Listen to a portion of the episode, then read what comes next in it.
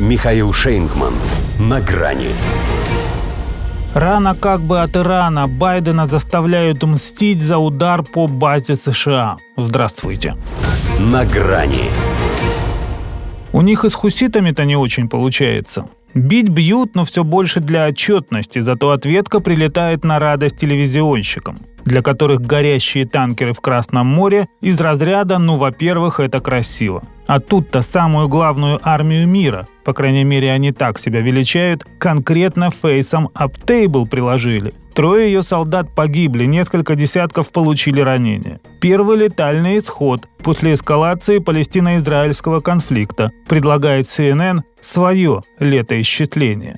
Хотя Дональд Трамп триггером называет появление Джо Байдена в Белом доме. Его слабость, говорит, развязала врагам США руки. Ну а если взглянуть на это дело еще пристальнее, то точкой отсчета должно бы служить появление самой Америки и в Сирии вообще, и на базе Ат-Танф в частности. Впрочем, относительно привязки к местности имеются принципиальные, во всяком случае для Иордании, разночтения.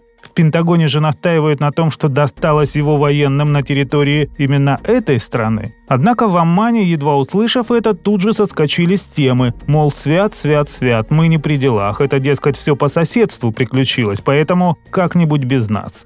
А Танф, где американцы много лет тренируют террористов, действительно находится впритык к Иордании. Но штатам выгоднее считать, что в ней, ибо там-то они как бы на законных основаниях по приглашению. В Сирии же они оккупанты, что позволяет каждому, кто их атакует, считать себя в своем праве. А били по ним за последние несколько месяцев, по подсчетам CNN, уже 158 раз. Но так как сейчас впервые – причем шороху навел всего один беспилотник. Поэтому доколе даже не пришлось агрессивной демократической общественности наускивать свое военно-политическое руководство. То и само все поняло. Я приму самое важное решение своего президентства, пообещал Байден после слов о возмездии за нападение и, сойдя со сцены, опять сбился с курса. Однако это уже не важно. Главное, что тут же шесть заправщиков ВВС США, взлетев с Южной Калифорнии, взяли курс на Европу с последующей переброской на Ближний Восток.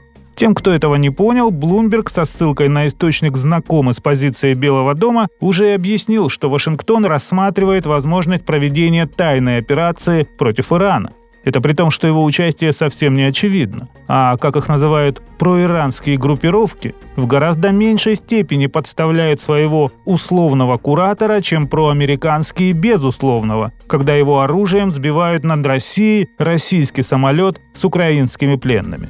Но у Байдена и его верного Остина нет хороших вариантов. В предвыборный год им болезным надо доказывать, что они еще и го-го.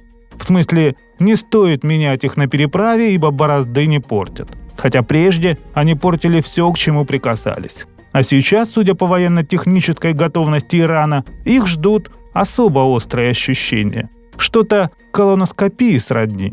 Персональный ответ, где перс – лишь одна из основ сложного слова. До свидания. На грани с Михаилом Шейнгманом.